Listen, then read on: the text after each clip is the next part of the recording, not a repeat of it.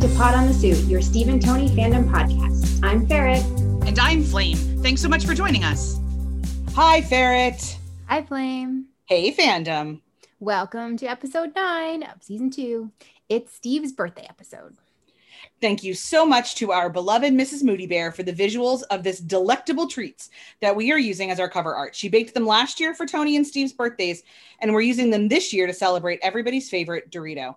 I also had the pleasure of talking to Owlish Fun about what life would have been like for pre war Steve and Bucky in terms of historical context. So thanks so much to her for the chat. Then Flame and I have a conversation about Steve in the 21st century, his characterization, and the approach the MCU took to his character. And then we round off everything with Trope Off. A lot to cover as always, so let's get started.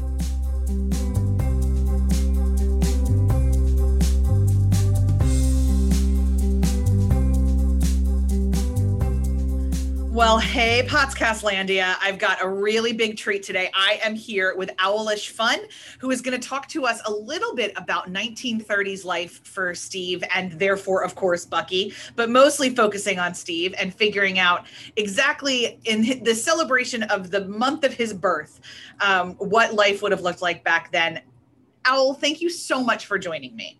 Oh, it's a complete pleasure. Thank you for having me. What a delight. So let's kick this off the way we kick off everything. And why don't you tell me your fandom origin story? Okay. So, in the broad sense of fandom, um, I've dabbled in so many different things. I started out as a huge Cardcaptor Sakura fan. I had a fan site, which is now defunct because it was on GeoCities. Um, I used to write fan fiction uh, for a little while for a like C list anime called Shinzo, which aired in New Zealand.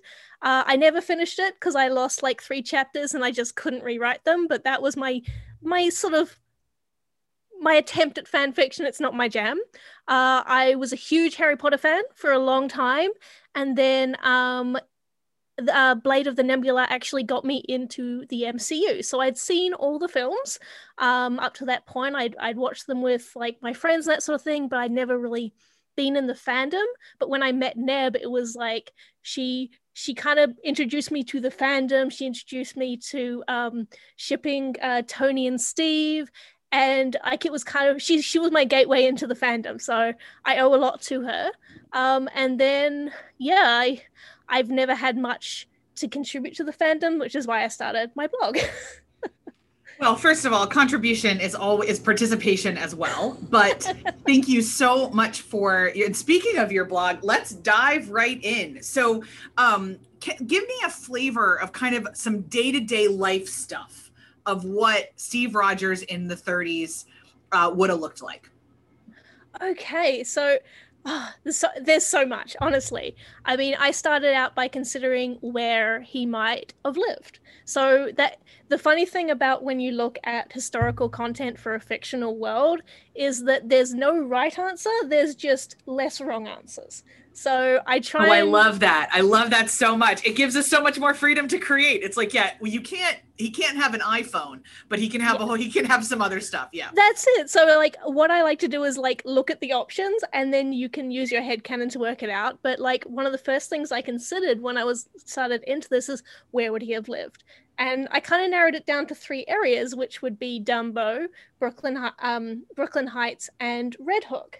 And which of those three it comes down to are completely up to you. I prefer Brooklyn Heights, but historically, accurately, I would probably say uh, Red Hook is more likely just because of the demographic of who lived there, the rent, the the likely money that Steve had to work with, that sort of thing.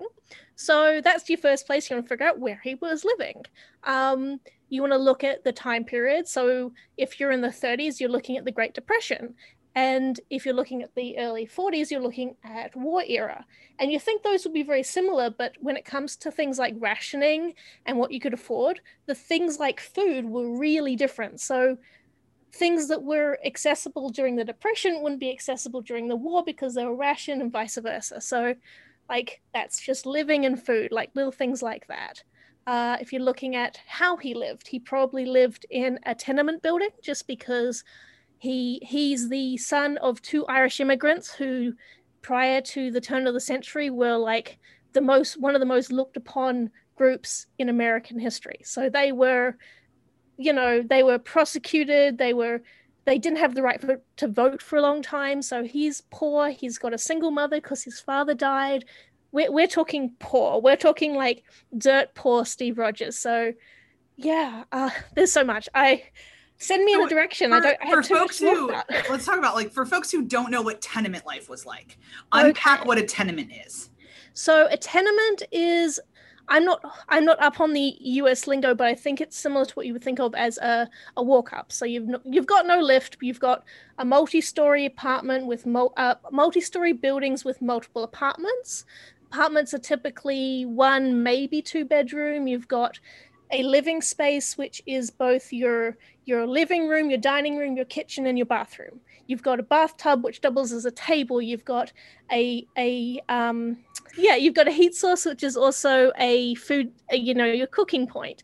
Everything is sort of dual purpose because you live in a really confined space. Consumerism hasn't kicked in, so commun- consumerism for like the middle class and the lower really kicked off in the 50s. So everything is you have it because you need it, not because you want it.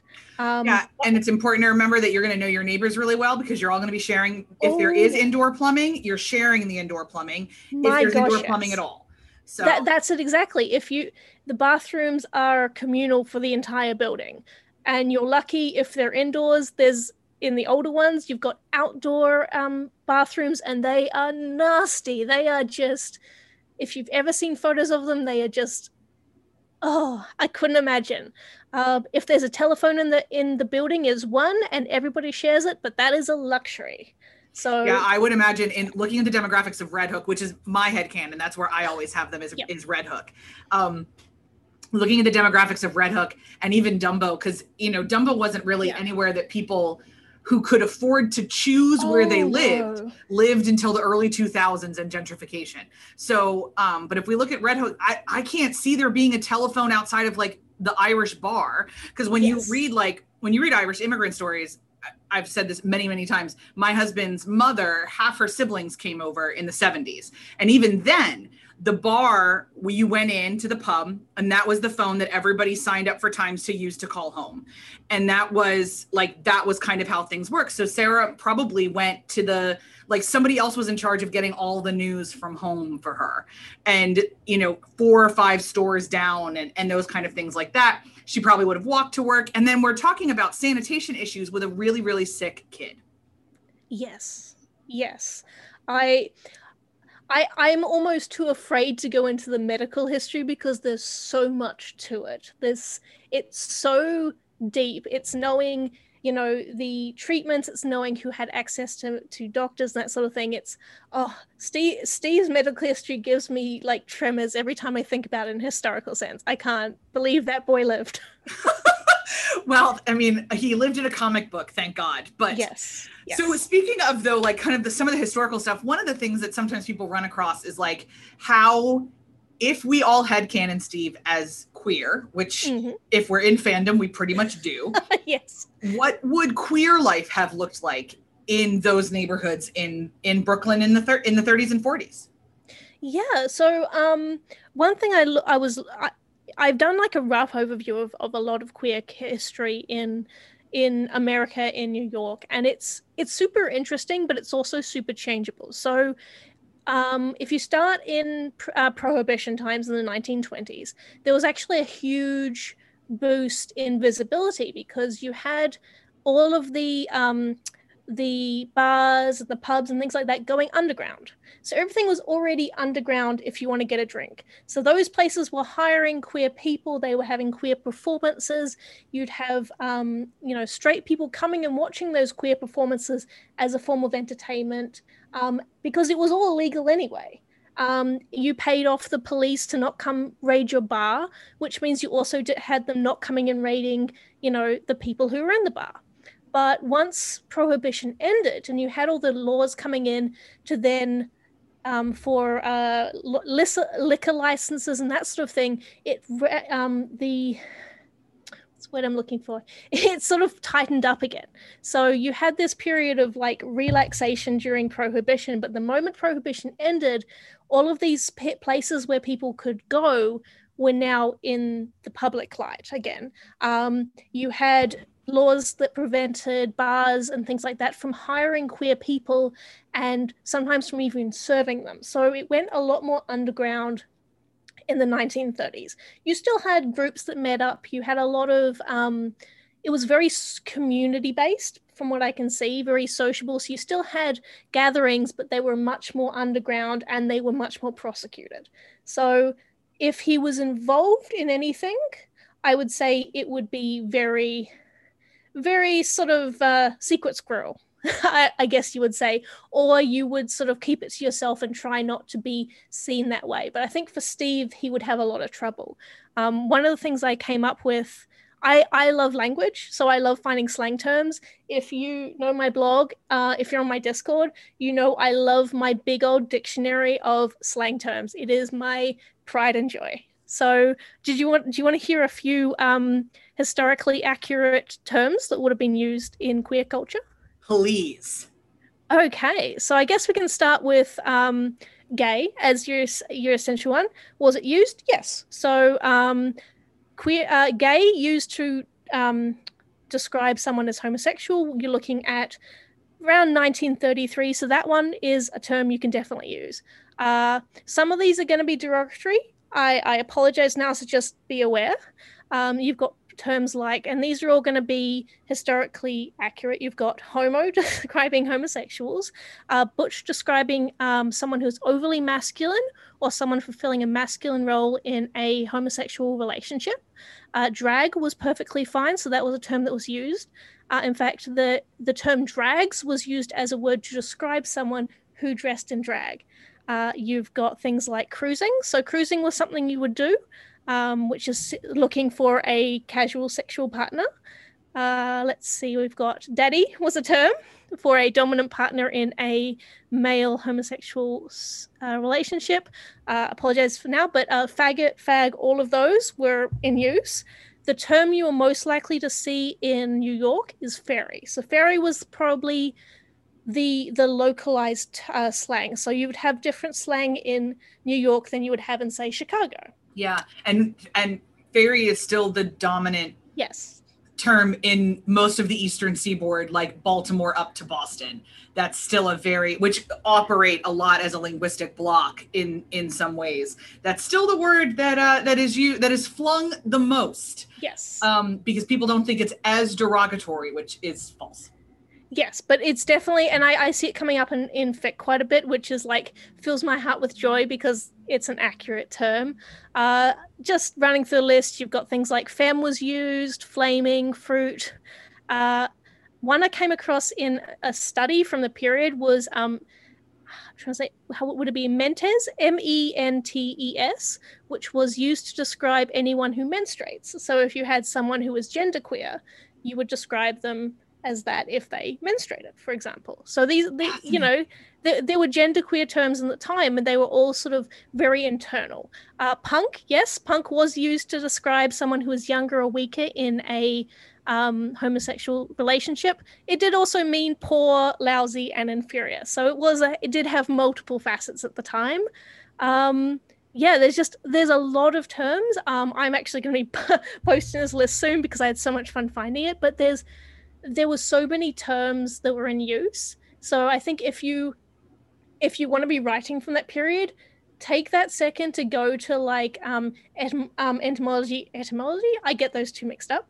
Uh, uh, dot org, I think, and just search that term and see that it was in use or if it came later on because it's a really easy search but it's one of those things that can just give a little bit of authenticity to to whatever you're writing that's such a, a great point too, because we talk about it a lot on the pod of like, if you don't care and then you don't care, then fine. But if you care at all, then there's a lot of resources out there to make it to make it look like you care in a way. And language is one of those things because things move and evolve so much. And Ferret is a huge word nerd, as you know, and everyone who listens to this knows my phd is actually in a in the description of using words as ways to build community not from a linguistic perspective but from a sociological one. Yeah so we love words around here. And i think one of the other things coming from the american kind of overall sociology perspective is coming out of out of prohibition the use of code words stayed.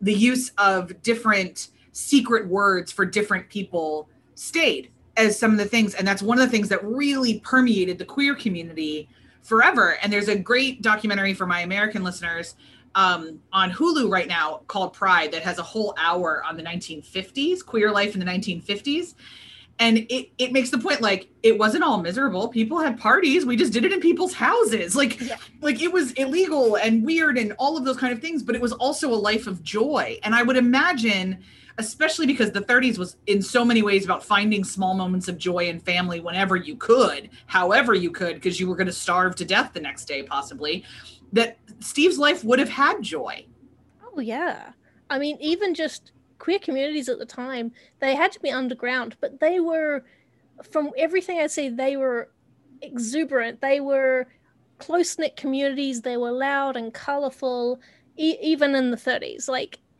it, it was there. You just had to know where where to look. I love that. And that is so much more fun for fics too, of kind oh, of yeah. like I mean the man, the the options are endless. I mean, there's so much pre-war Steve Bucky fic that plays on this beautifully. but there's a lot of Steve fic in general, Steve with any of his partners, whether it involves time travel or anything else that that really plays with the the secrecy of the time and how you can use that for uh for sexy times. I, I haven't. I I come from it. For, I come at all this from like. Weirdly enough, I'm usually not a fan of um uh, uh, uh first Avenger period fic. Like I, I like it, but it's not my favorite. I I kind of love thinking about it through the lens of how would Steve interact with the world after defro- um, um defrosting? How would he he see the world and like you know, overlay it with his knowledge of the world. What terms would he know? What terms would he not know? What things could he surprise people knowing about? Because people just assumed that everything was invented in the, you know, in the 60s. so, what is of the two options where like Steve is befuddled by technology or Steve learns technology really fast? What camp do you fall into?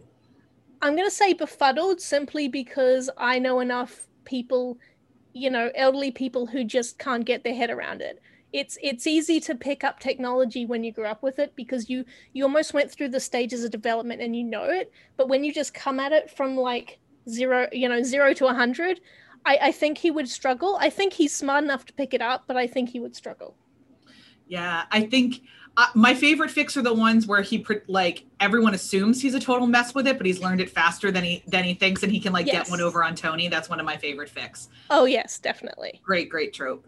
Um, so in terms of like Steve Rogers and the 21st century, as it were, what are some of the other like what are some other elements of that that you really like exploring? Oh gosh. I mean, all of it. I just I, I like having to put yourself in the mindset of looking through a different period's lens. I, I like the challenge of it. I like the the questioning everything you know and second guessing it and going, is this a fact or is this something I'm assuming? Um, I think when it comes to what I read, honestly, I love just about anything. I love smarter Steve. I like innocent Steve. I I love all Steves. I, I'm a big fan of when you bring Bucky into it and then compare their different reactions to the 21st century. That's always so much fun because they're different people. They're going to react differently. I love that point. Yeah. And that, I mean, and then we can get into the class thing that there's a lot of evidence that Bucky and his family were more middle class and Steve yes. obviously was very poor.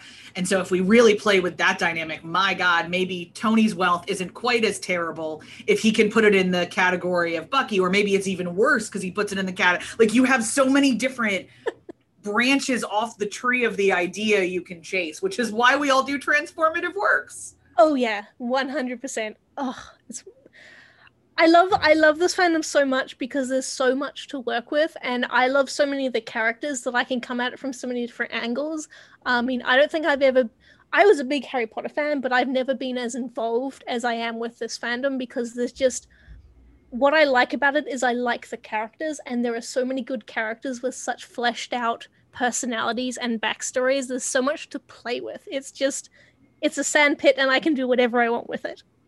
Uh, yes, Absolutely. I love I love the people. Yeah, I've been involved in a lot of fandoms, but this is the one that I've definitely done the most output for. Um, and not just because all of these incredible events that just make me want to keep creating, but because there's so many I can write the same story six different days and write it six different ways. Um, and it's because of the different dynamics of all of the people and they've all lived such rich lives slash traumatized lives that we can really really muck around with it. So in terms of like your otp are you are you a stony person? I i approach it as i will take any combination of tony steve and bucky as in Okay, any me too. any duo any trio.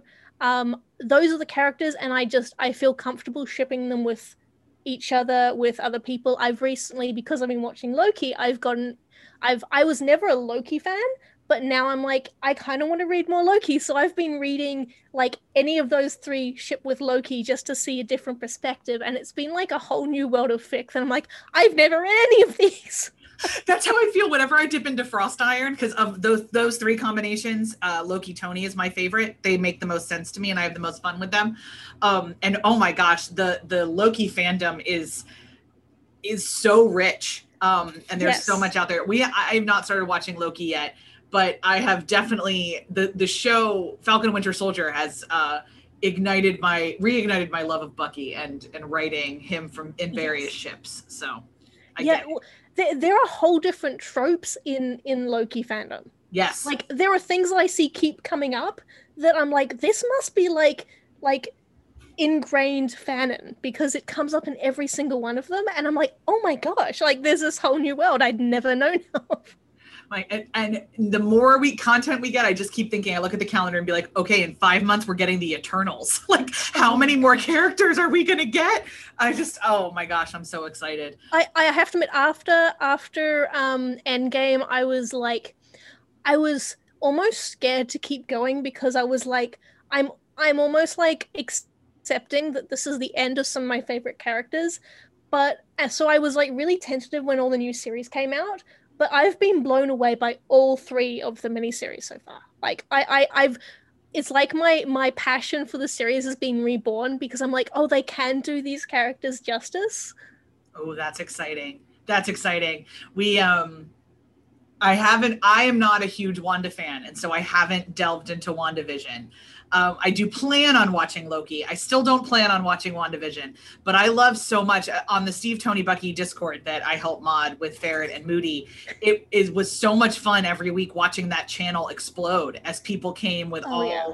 like all their theories and everything else. I really, really loved it. I love anything that makes within fandom that brings people joy that doesn't harm other people and so this this content that marvel is giving us as you know problematic as it may be or frustrating as it may be or joyful as it may be or wonderful as it may be that it's sparking creation and discussion is just beautiful Oh, it is. The the funny thing about the miniseries is I I got more out of the ones I wasn't expecting to like. So Loki and Wanda were characters that like I didn't dislike, but they weren't my big jam.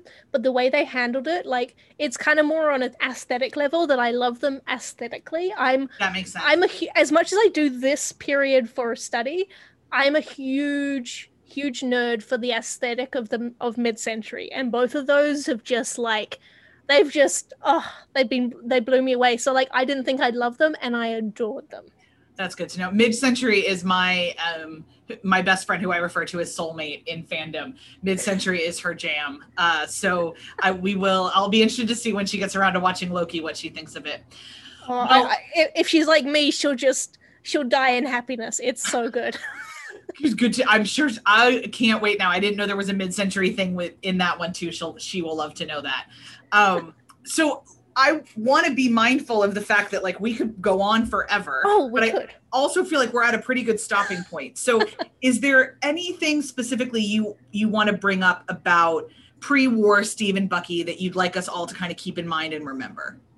I, I guess just if you want to either write in that period or or try and be historically accurate with the way Steve or Bucky perceive the world, just kind of check your assumptions. So it's really easy to assume the world has either always been the way it is or it changed suddenly and everything past the 50s was just a world of difference. Check that and just, you know, really double think. Check it. Think, oh, would this have been available? And a lot of time it's a quick Google search can give you when did this product come out? or how much was this? or there's great, you know, inflation calculators, that sort of thing. I guess I would just say, you know, stop and think about every think about everything and it doesn't have to take time or pressure but it's kind of a fun way to look at the world.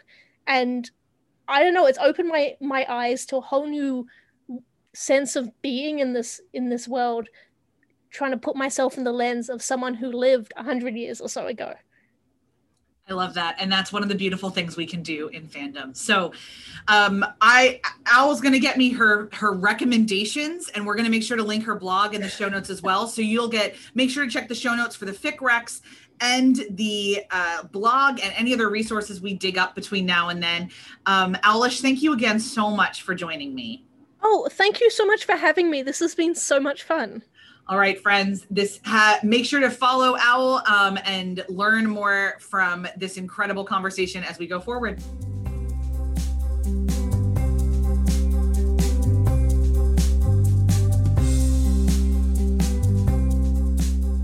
So, since it's Steve's birthday, happy birthday, Steve. And we're talking about all things Steve. And we just had that lovely conversation with Owlish about uh, what Steve's life would have been like in the um, I don't I don't know what word I was going to put there. In, in the past in his in his origin time. In the pre in the pre-war times yeah in the pre-war times. Um uh, we just wanted to kind of talk about Steve and continue this kind of conversation about Steve's relationship with uh, where he is in both time and space because unlike most of the other characters, we get to see him go through these really immense changes in his life. And it changes his characterization as he moves along as well. So I'm I've kind of in my head, and I think Fanon does this too, categorized him as three separate Steves.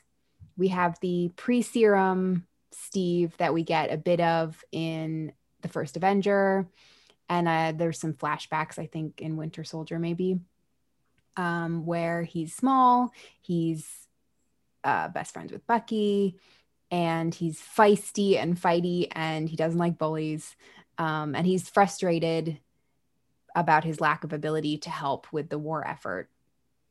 And then we get this oft ignored but important mid Steve um, that gets very little screen time. That's the post serum pre time travel Steve. I think really the only bit of that that we get is in the first Avenger.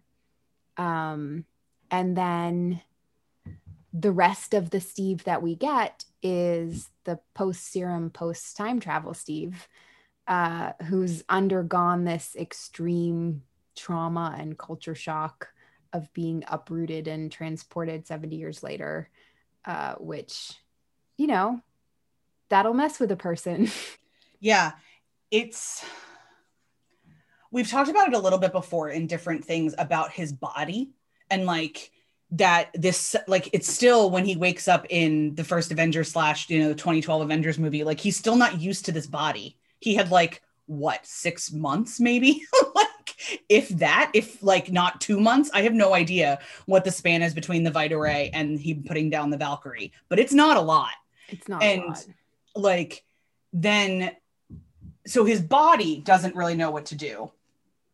But then there's also the incredible, like, and I think Evans does what he can with what he's given in terms of like modeling grief and kind of everything else.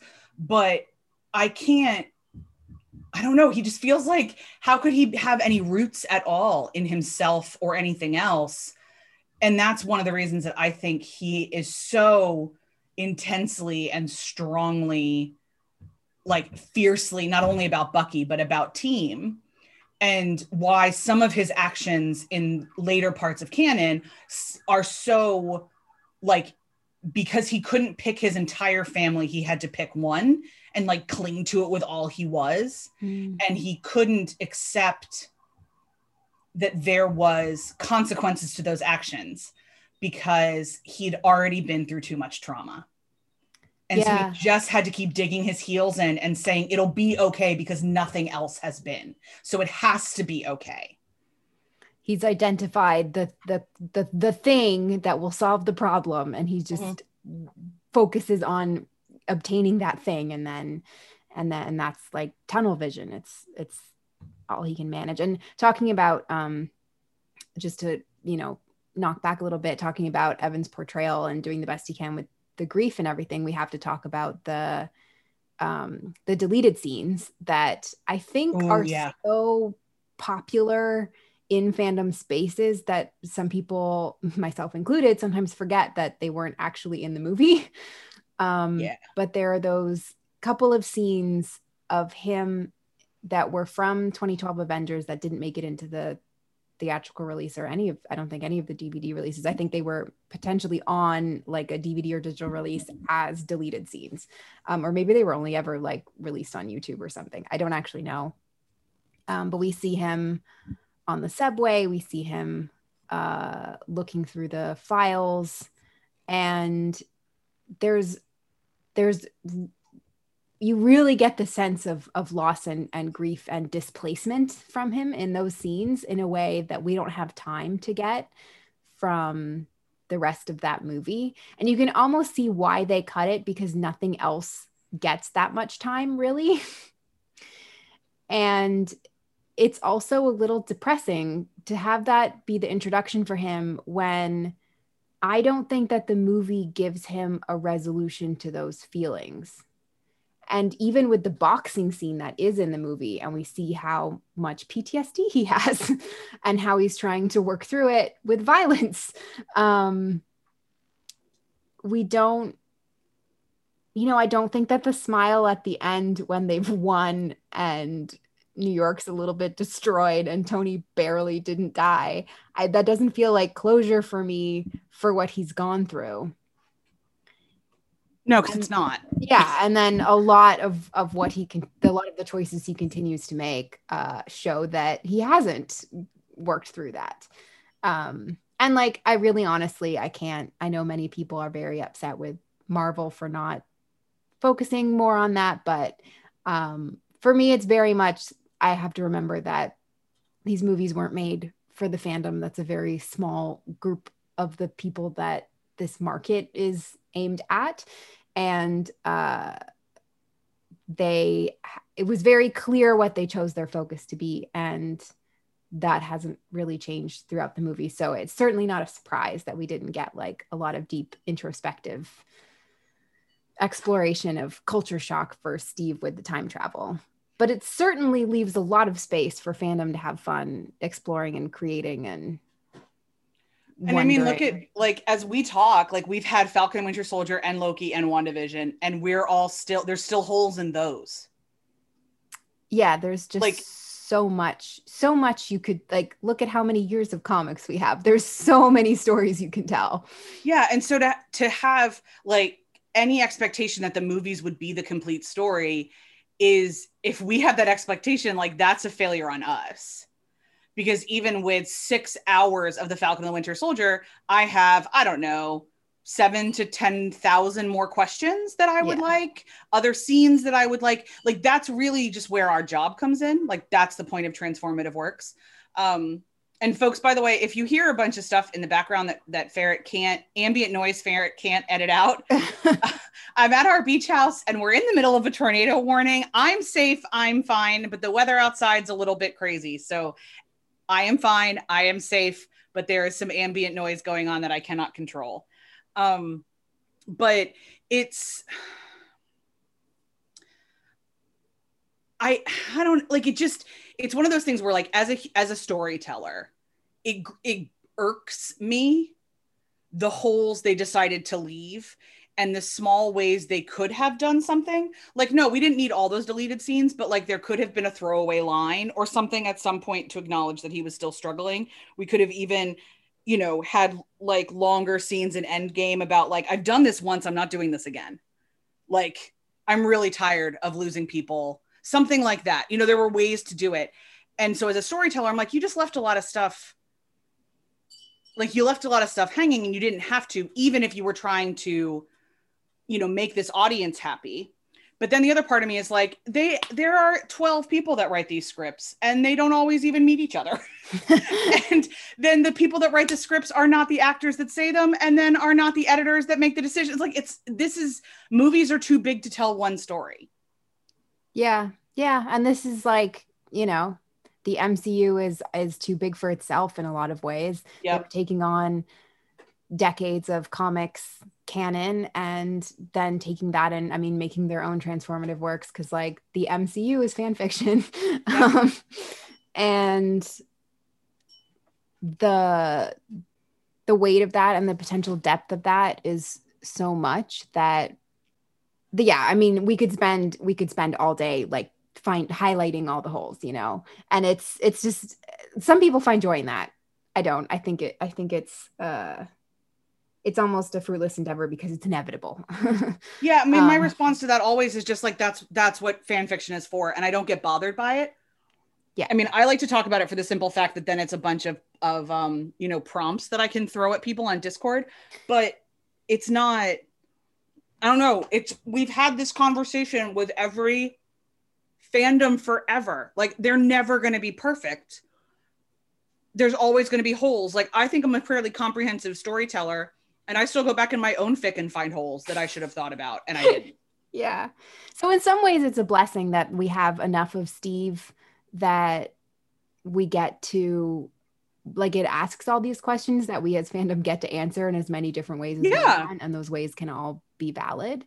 And I think that having the three distinct Steves that I, I think genuinely are shown to have different characterizations. Like Yes, early do. I agree. pre-serum Steve genuinely sees the world differently than post-serum post-time travel Steve.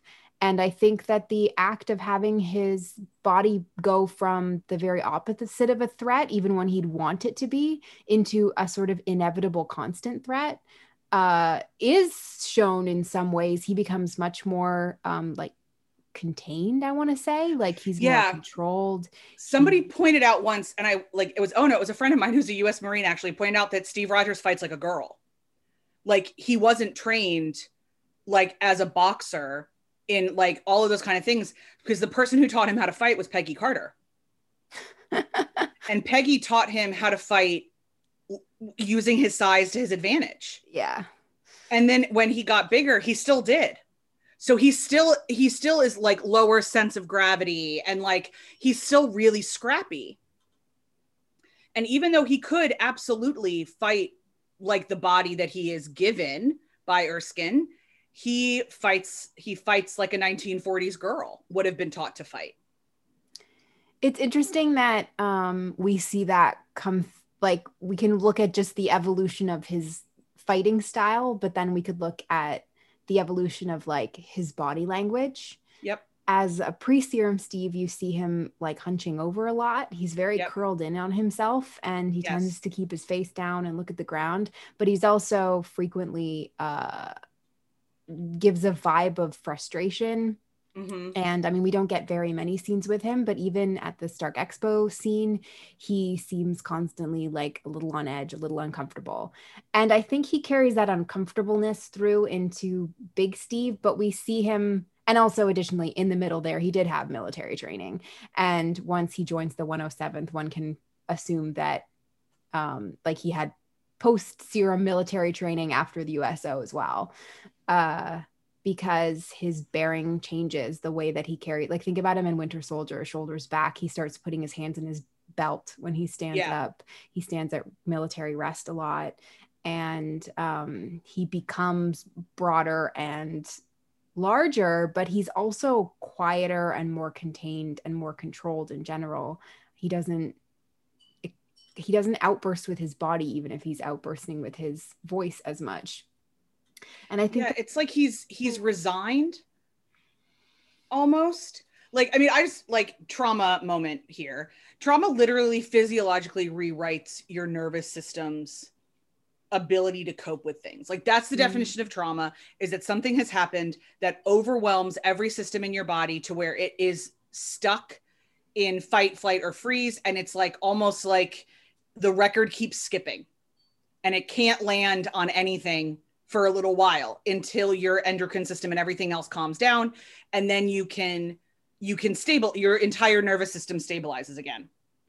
People in perpetual communal trauma in particular so people who live through war who um, have been frontline workers in the last two years um, people with you know terminal like terminal illnesses in their family or in their own bodies. Is it it, it takes on a, a different level of rewriting your body and rewriting your brain chemistry and rewriting everything and i will very happily make the contention that steve rogers was in trauma from the moment bucky fell until endgame Yeah. And I- so if you think about be that hard to argue against that. yeah i mean like and i'm sure there are people that would try to do that with me on some level or like he was fine at some point or whatever but like i hope you wouldn't because it really is like he was he i don't i don't think he was in trauma necessarily before he was not in like this level of perpetual trauma before bucky fell he was traumatized obviously he had a traumatic childhood but there was there was moments of his childhood and his early adulthood where his endocrine system like could have stabilized. He and he was in control periods of his of own life. and and yeah, elements of control that he had. elements of control. But like on some level from the minute that bucky fell there were things about his life that were completely outside of his control. And i think again that's one of the reasons that we see him make the choices that he makes. They're all trauma responses. Yeah. that are just seeking desperately to have stasis again all he wants all his entire body wants is stasis and he can't get it. It's uh there are so many things that I love to explore with his character and I, I think that like me being someone who loves hurt comfort so much so more so much of that is is born out of this perpetual state of trauma. Yes. But we can see um like the the what the culture shock of the time travel has done to him is obviously fascinating to explore and something that we get so little canon of that it's kind of free range. Um, but also so much real life we can draw on from that because even though he time traveled and generally people don't um, there's still uh, you know people experience culture shock when they you know move from one culture to another. And uh, especially if there's trauma aligned with that like refugee uh, moving to another country. Um, there's a lot there that we could assume would be similar to what he's feeling when he goes through that. And and to go from the trauma of the war and, and even this the the frustration and the stress before that of wanting to help and continuously being denied. You know he had this idea when he was small that the restriction was that he wasn't strong enough to fight.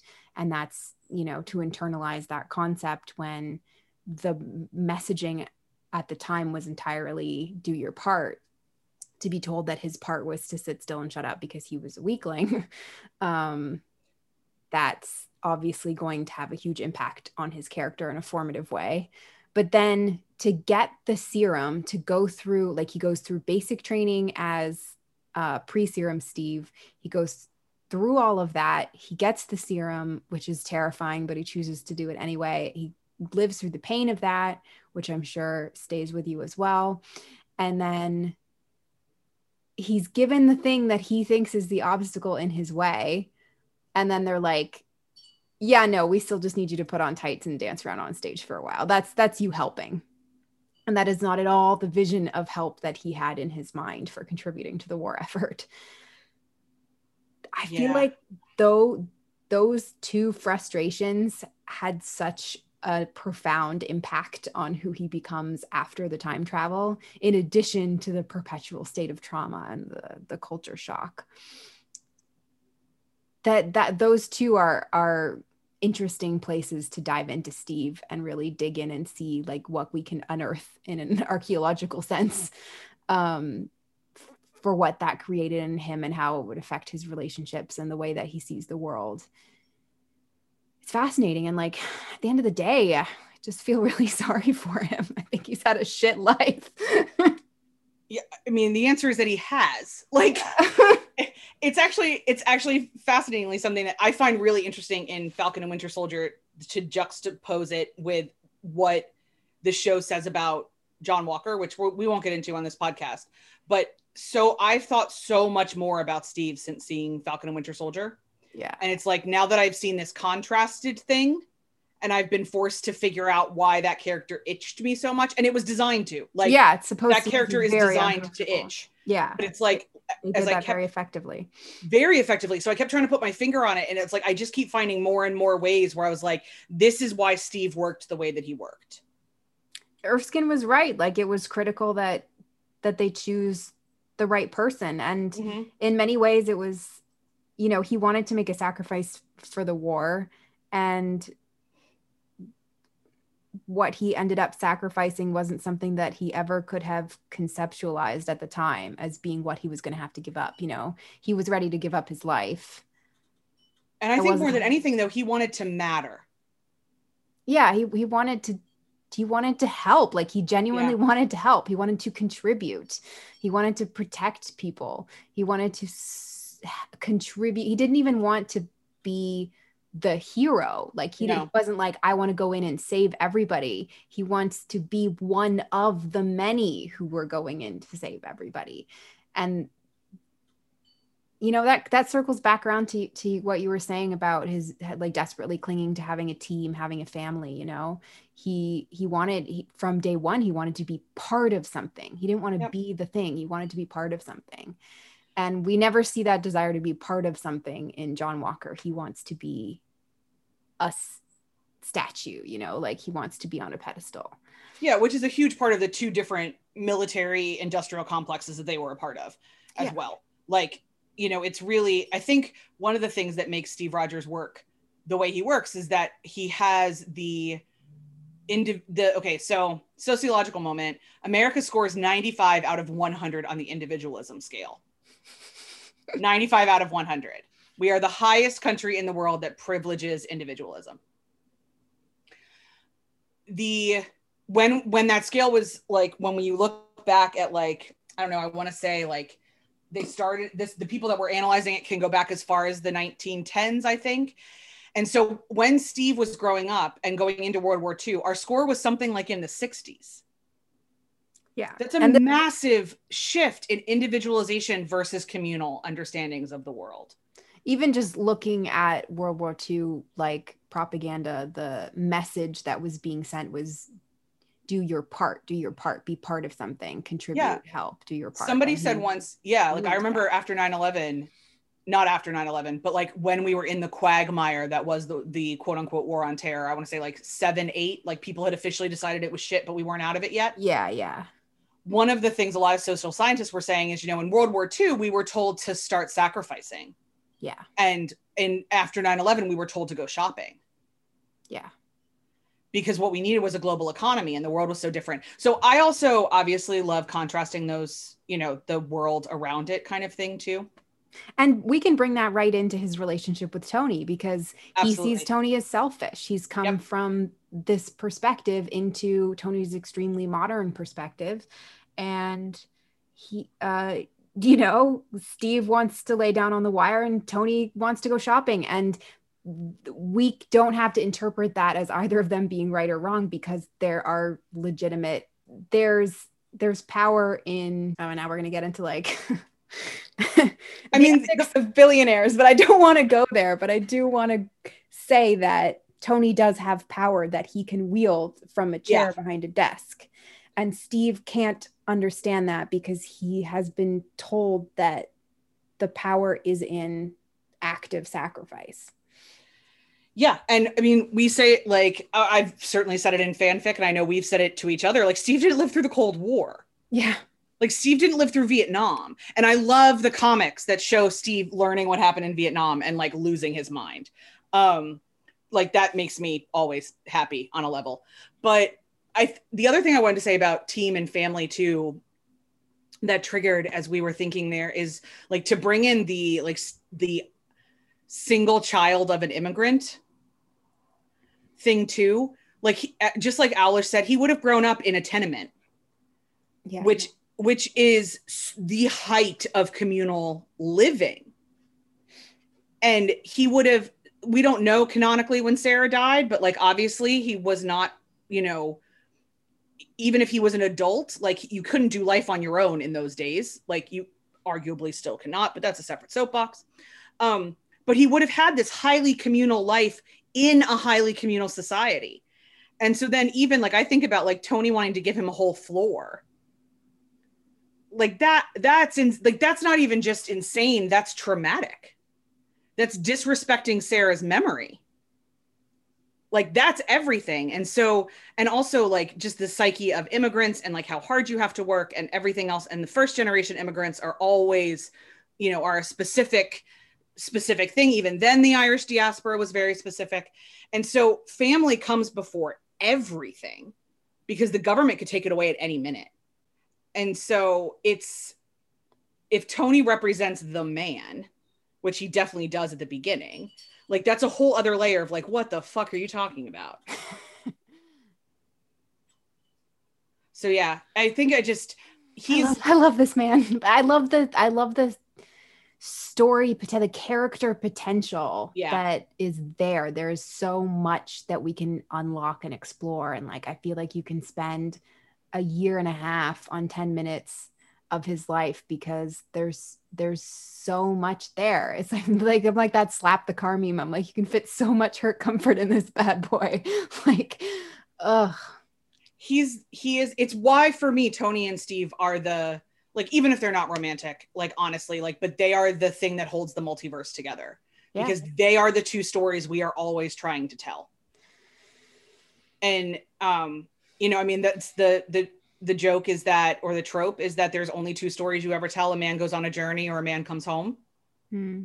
and that's that's their story a man goes on a journey and a man goes home one was life and one was death.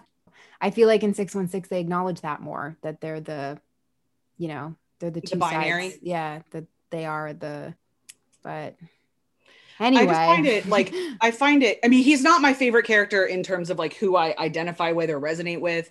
Um, mostly because like just for he doesn't have enough crushing daddy issues for me is really what it comes down to. Um, but no, I I jest. Um, I just there's there, I've talked about it before why he's not the one that's easiest for me to write. It's a little harder for me to get in his head, but he's my favorite to analyze. Yeah, I think that I find Tony easy to write in a lot of ways, but I'm more likely to be repetitive with writing Tony. I tend to write kind of the same aspects of Tony over and over again, and I have to work a little harder to flex my Tony wings and be like, what else is here? What else could I look at? Okay. But I feel like I could write 700 different Steves that all felt like they could be like that they were dialed into canon and and still have wake up to an, a new Steve the next day in my brain Interesting. box. I think I'm just repetitive all the time, so I don't ever think about that. I, I get bored same- with myself. I get bored with myself if I do the same thing over and over. Oh, that's fair. I just stop writing, which everyone will notice if they've looked at my AO3 recently. When I get bored with myself, I just stop writing. Um, oh, words exist somewhere. I think. somewhere. uh um it's it's just yeah like the sociologist in me loves talking about marvel for these kind of reasons. I love i love having i don't find this depth in you know even in other comics. Like i don't find this depth in the dc canon in the same way. Um and i love the way that we have to attack and and kind of look at things. And i respect that like i can find this depth in stuff like star wars or star trek but what i love is the groundedness in the american reality that's just different enough that i get to poke holes and and kind of bring up things like there's a real thing that happens to america when the civil war and the vietnam when when the civil war that too but when the cold war and when the cold war and the vietnam war happens like there's really significant cultural shifts Yeah. that are catastrophic in the same way that like in a hundred years trying to explain to somebody what life was like before covid is going to feel weird Yeah. And it's it's all just so so fucking rich and i'm so grateful that we live in a time too where we're getting more of like even if i don't want to watch wandavision or loki or hawkeye or these new ones we're getting more and more space for the canon to get richer Yeah. I, I can't remember if I was talking to you or someone else, um, but we were talking, or maybe I was observing someone else's conversation. So I'm sorry, credit unknown. But uh, talking about, for all I know, it was a Tumblr post. That's where my brain is right now. Um, there were words on my screen, and the words were about how, uh, um, oh, I think it was a conversation with Ashley. Now that I'm thinking about it, we were talking about how it would have been cool if they could have done TV shows from the start to explore a Yep. lot of these characters One hundred percent. but acknowledging that it was the immensity and the success and the way the MCU was pulled off that has allowed them to come to a place of doing TV shows.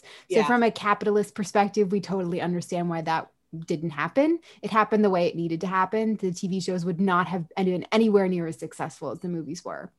But like also Marvel did TV shows and they weren't as successful because they weren't as good as these ones now. Yeah, it, it, these characters had to yeah, it had to play out the way that it did. I get yeah, that. like but would I would I have loved if like you know instead of going instead of doing a detour into Guardians of the Galaxy, we had done a detour into like a mini series of Steve and Natasha trying to figure out the blip.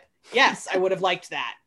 yeah there, there's so much there that could be done and it would be super cool if actors lived forever without aging and we could just you know Yeah. continue is- having content but Which is legitimately why I'm excited about this Farm what if cartoon because like cartoons do live forever. And Yeah. so like they get to kind of tell us different stories which could be really fun.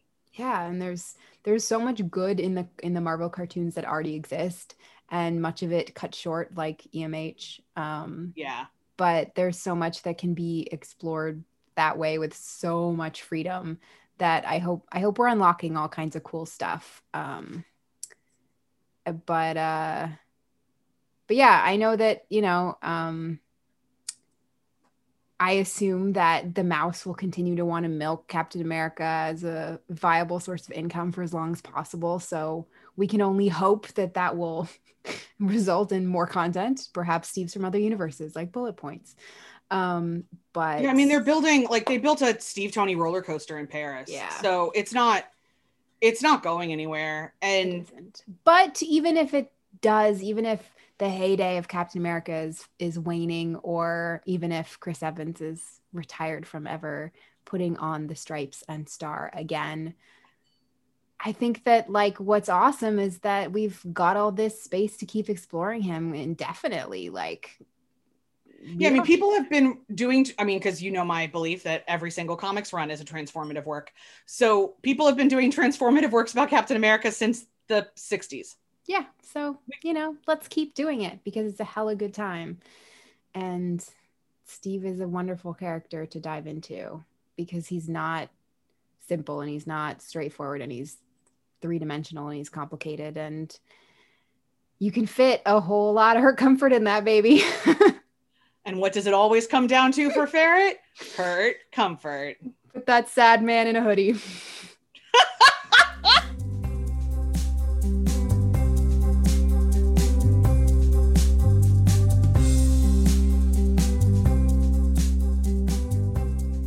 All right, friends, it's your favorite part of the episode and mine. It's time for Trope Off. Yeah it's been a little while since our last episode so it's been a little while since we last checked in but i also missed a couple weekends because life happened so you know it's not that many to catch up on but it's a few. Um one of the life thing that life things that happened was my dog having a birthday party with her siblings which we try to do once a year but haven't been able to do for a couple of years because of covid so hit me up if you want to see pictures of that in lieu of getting to do a trope off that weekend. I am sorry. An apology. I can offer dog pictures. Uh, but last time we talked, we were in the middle of fix it versus wrong number slash texting AU. Do you have a prediction? I'm thinking, no, because I can see it going either way. Just tell me. Fix it took it with 62%. Okay, way higher than I thought that was going to be more of a nail biter. Me too. Because Okay. like a wrong number texting AU is popular. I think, and I feel like you and I talked about this maybe either in the last episode or offline, but like that one to me goes in waves. Yeah.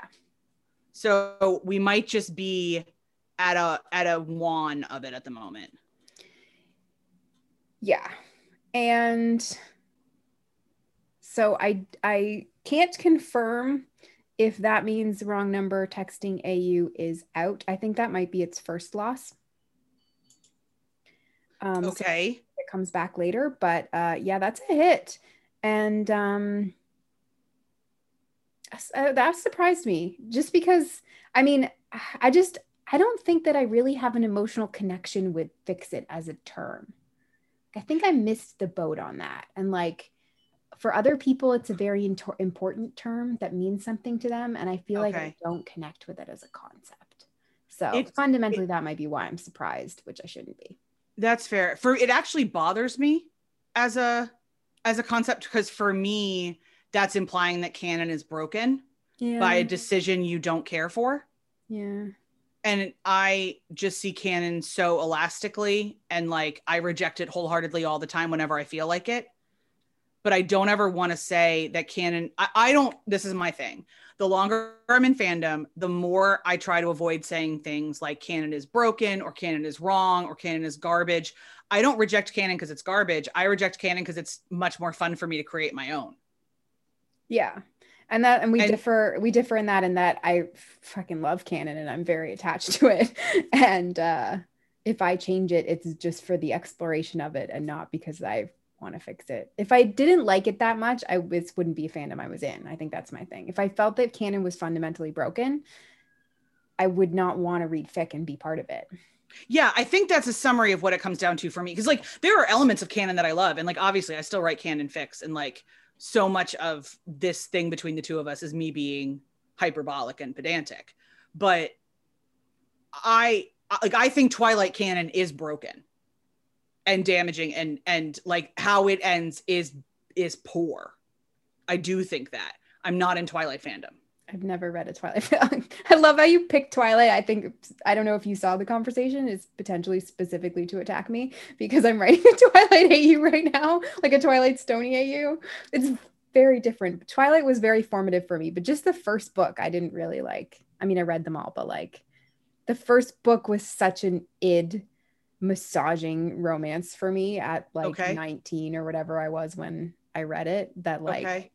It was it was like masturbatory because like you know how much I like vampires. And the idea Yes. of a sad vampire guy who who is so attracted to the protagonist that he can't contain himself is just like yeah that's mm, mm, yeah like okay put Okay. the bottle like sure. So completely fair. So this is where i'm i am that very key like five years older than you. And i Yeah. so i was in grad school when it came out and i was a youth worker Yeah, it came out when I was starting college. So I was going through like that transition. I was living in my own my f- apartment, like a my own apartment for the first time. I yeah was in my like second year of college, I think. And it was like I just need a I need the absolute like free id experience right now or I'm going to cry. and yeah i don't let me be very very clear i have no problems with anybody being in the twilight fandom or the or twilight as a thing i use it as an example so from a sociological perspective all i saw was like toxic purity culture all over it because that's the lens that i saw it from yeah. and then the more i learn about stephenie meyer the more i Yeah. learn that that's actually what it was heavy so vibes. like oh did i get evangelical vibes because that was what it was um and so when i see how it ended with especially with the imprinting and everything else to me it's like she had sex and was for the first time and was immediately punished for it. immediately Like- punished for it. Immediately punished for it. Um to the You extent where have baby to break like that down. clawed her way out of out of it. Yeah. All of that i was just like oh this is the worst the worst end to every terrible thing i was taught and so that's why i say it's broken and i don't want to engage with it. That's so that's where it comes from. And i like literally wrote papers in grad school on twilight and on 50 shades of gray and all of that because it's my profession. It's my sweet spot. It's it's that kind of thing. Yeah. so i don't engage you're right i wouldn't engage with it. I don't think harry potter canon is broken. I'm annoyed by much of it but i still play around in it because i like it. So the my thing with fix it is with Marvel especially is that to me it's this really often and I'm not saying that anyone who is listening uses it this way at all but I have seen it used this way enough that like I twitch a little where this is part of the like everything like anything I don't care for was wrong discourse that happened a lot around Civil War and Endgame. Yeah. Yeah. I yeah, I get twitchy too. Um I think that like because I fundamentally believe that fandom is a love letter to canon and if you don't want to write a love letter to canon, I wouldn't be in the fandom. Like as I say as much as I as Twilight was important for me, um it was I have I I had zero in. I've never read. I've never ever read a Twilight fanfic ever. Like I just had absolutely no interest in it because for me, I just needed. I just wanted like those couple of like the car scene and the meadow scene. Just flip through them now and then um because it scratches something. But it didn't create a world where i was like oh let's i just want to spend all day in here. And that's like the fundamental difference between something i end up in the fandom for and something i don't. So yeah the idea of a fix it is like i either don't care enough to want to fix it or it was fine as its own thing that I could just consume and move on with my life or it was it left so many so you know it was smacks the roof of the car again. You if you could fit so much in this bad boy then that's where I want to be. And that's not a fix it to me that's a transform it. Yeah and that's the thing like this is where yeah I want to always transform it.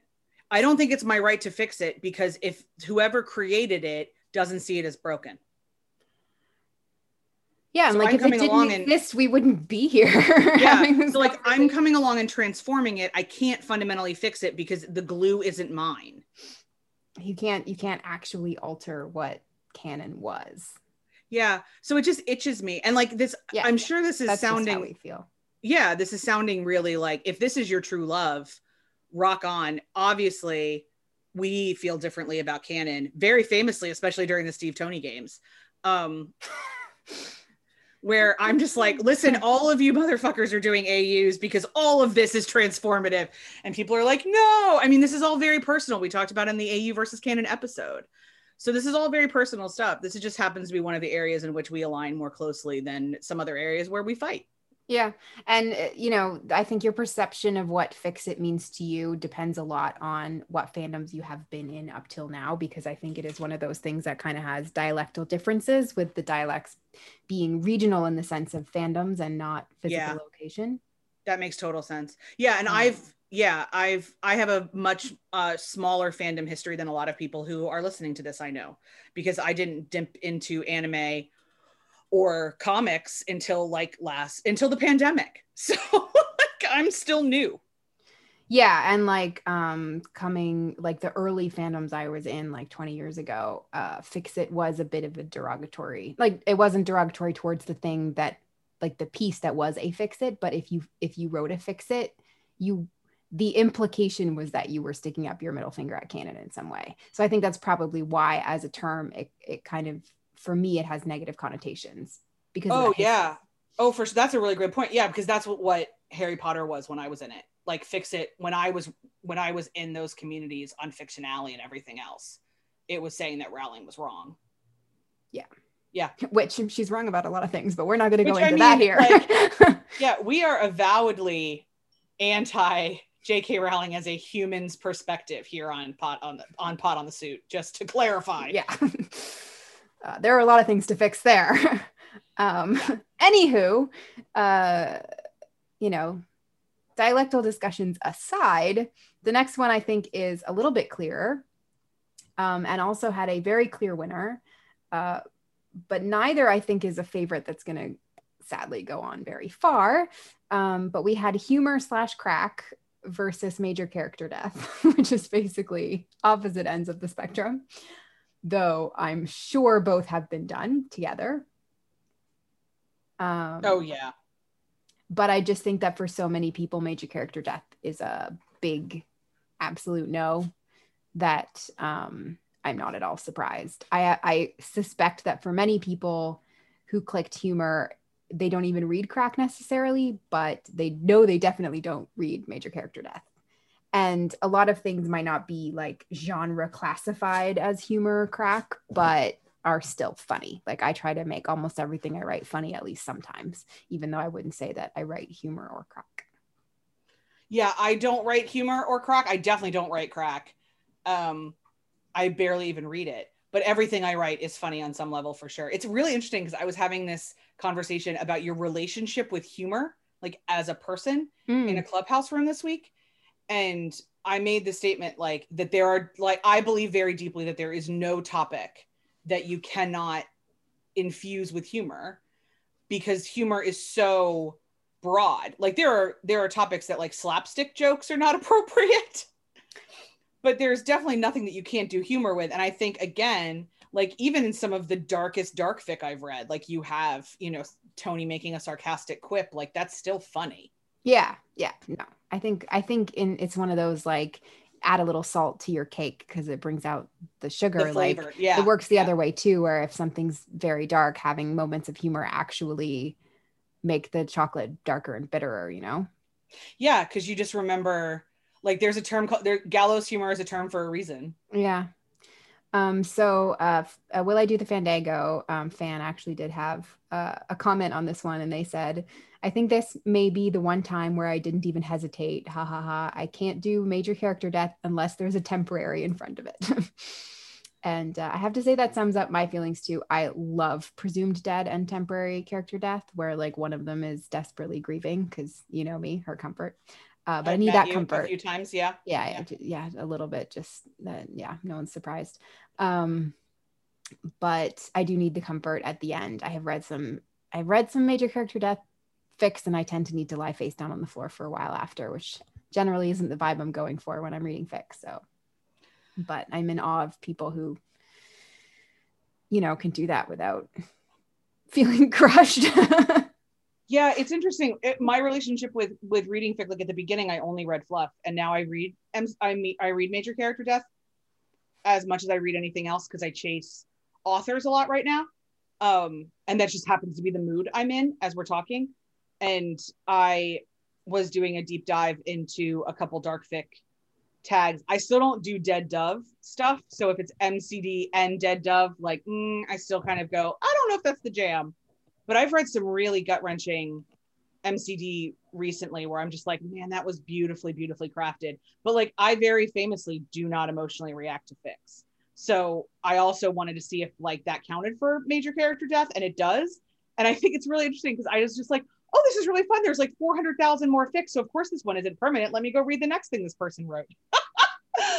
um, which is not everyone else's relationship with with uh, fandom at all. And I think I I don't know if I could ever write major character death. Mm. I, I don't know, but it would be an interesting. I did it like I killed Peter off in a Stony fic, um, and watched them grieve as husbands. But it would be I don't know who I would I don't know who which major character I would have die, um, and then write the grieving because I do like writing grieving. I like writing it Yeah. a lot. Too.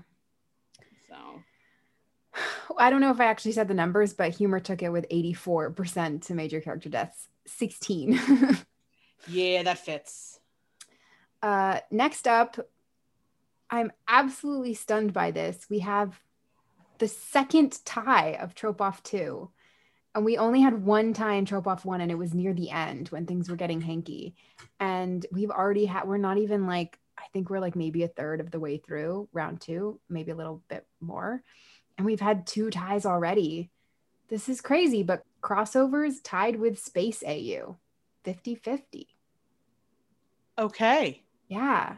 So we know that fan voted for Space AU. Say, how many Twitter profiles did fan create to vote for Space AU? but there was also some discussion about what classified as a crossover. Okay. And I mean, as as is the tradition on Trope Off, I do not clarify what I mean by any of the tropes. But I will say my definition of crossover versus fusion is that a fusion is when you bring a a quality, an aspect, a world building element, or what what have you, over from another property, um, or the characters from one property into the world of another property. So uh like a Harry Potter fusion with Stony would be like they go to Hogwarts. Like they are students at Hogwarts. Like it's an AU that is set in Harry Potter universe, but using Marvel and Marvel characters as the like driving fanfic force.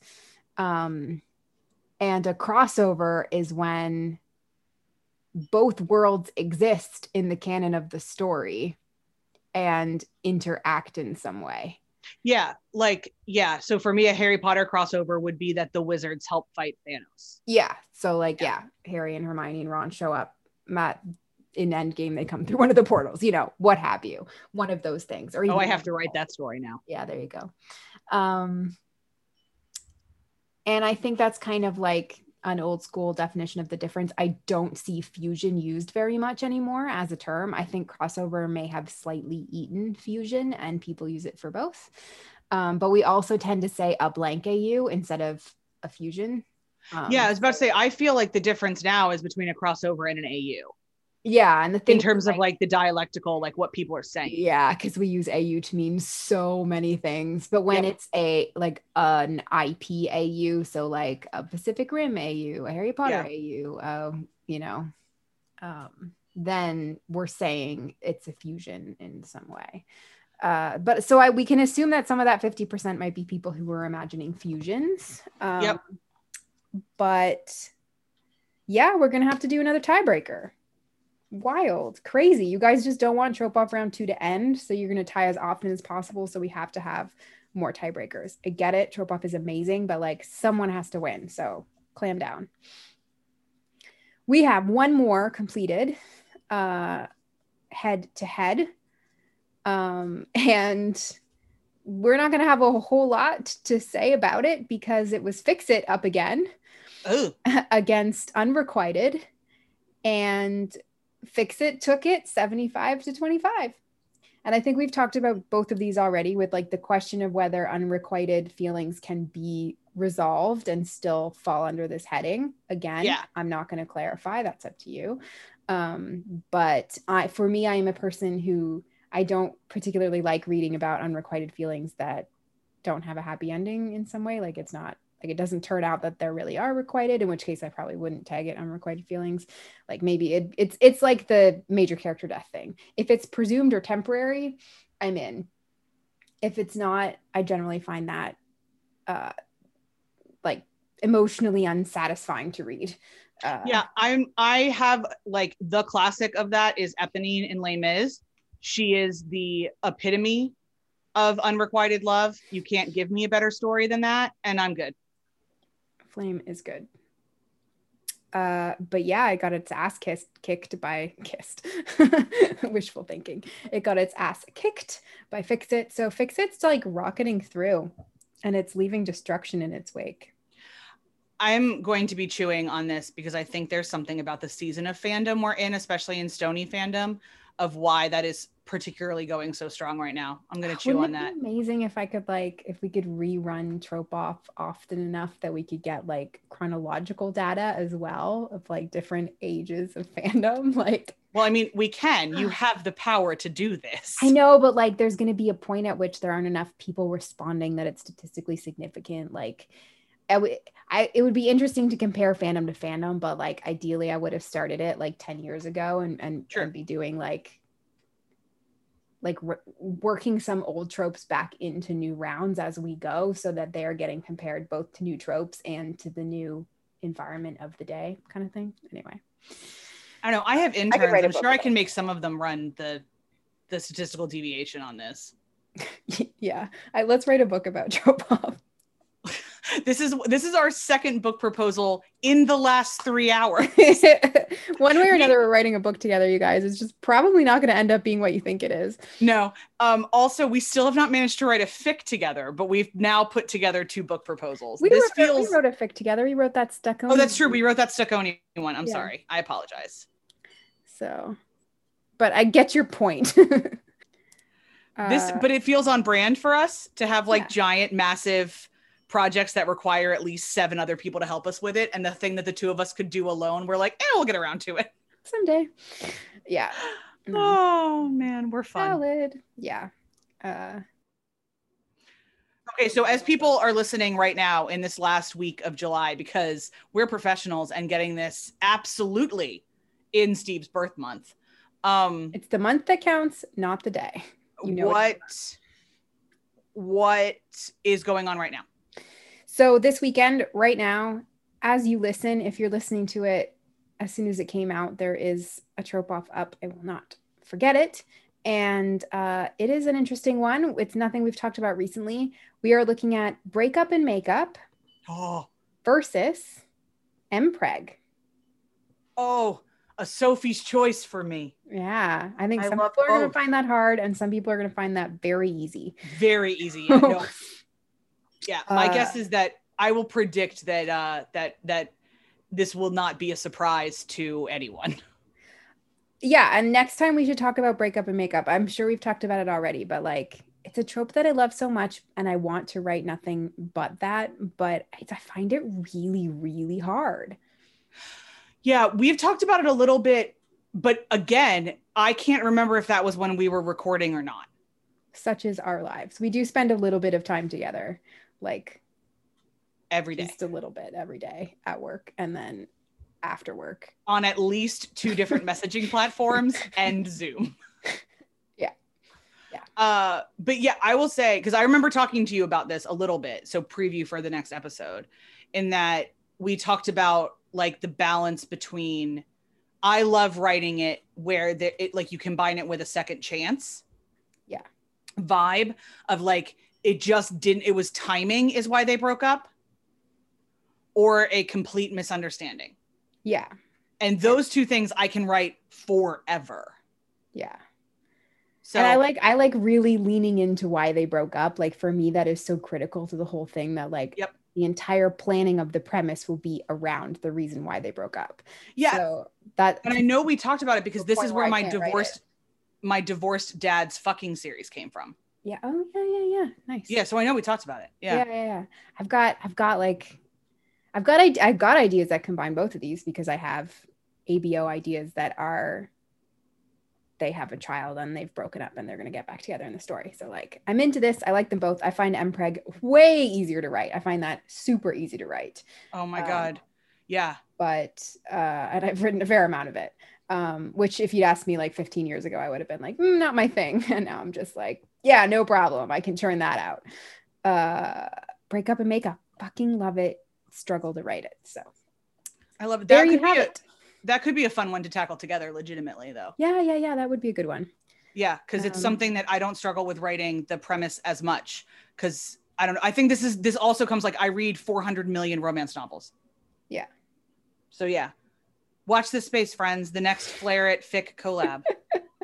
I mean, something's coming out of us. We just don't know what it's going to be or when, um, and whether it's going to be fanfic or nonfic or nonfiction or uh, I don't know, like I don't know. The universe is stuck with the two of us together. some, yeah, So- you know, we keep, Multiple. Like the answer is probably yes, and we're going Yeah, to be yeah. doing all of these things. yeah. What'll be interesting is like if we fall into another fandom together. Yeah. I mean, I know nobody wants us to talk about that on this podcast, but I don't know. I don't know. I mean, we both do love check please, but we haven't like fallen face first. I find it hard because my favorite ship is not hugely popular and it's like the only thing I am interested in. Yeah. So uh until that blows up, which it won't because it's over, um I, I'm I'm not gonna get like there's not gonna be a resurgence that pulls me in. Like I was in when at the peak of my ship, and now it's like, okay, cool. No one's making anything else for that. So No, on on with ye. on with ye. Yeah, it'll be interesting. But if nothing else, we will always have conversations about time traveling Steve. yeah, and even if we don't record them, you can know we're out in the universe having them together. Having them we say. somewhere. We spend a lot of time together. Yeah. Anyhow, that is trope off. Please vote and um, follow me on Twitter and come back every weekend. And if I miss one, y'all can remind me. It's cool.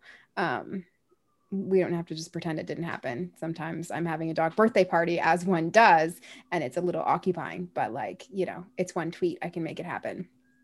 Uh, Things I didn't so- know existed before I met you. dog sibling birthday parties. You've just made my life so rich, Farrah. I mean, I'll be honest, it's something I had never done before. So maybe on our next drunk episode, I can talk all about what it's like adopting a dog that comes with an entire family. oh, that's a good one. I'll write that down. That's a good story. Okay. Um, anywho, vote and we will see you next time for approximately four to six trope off updates. We're professionals.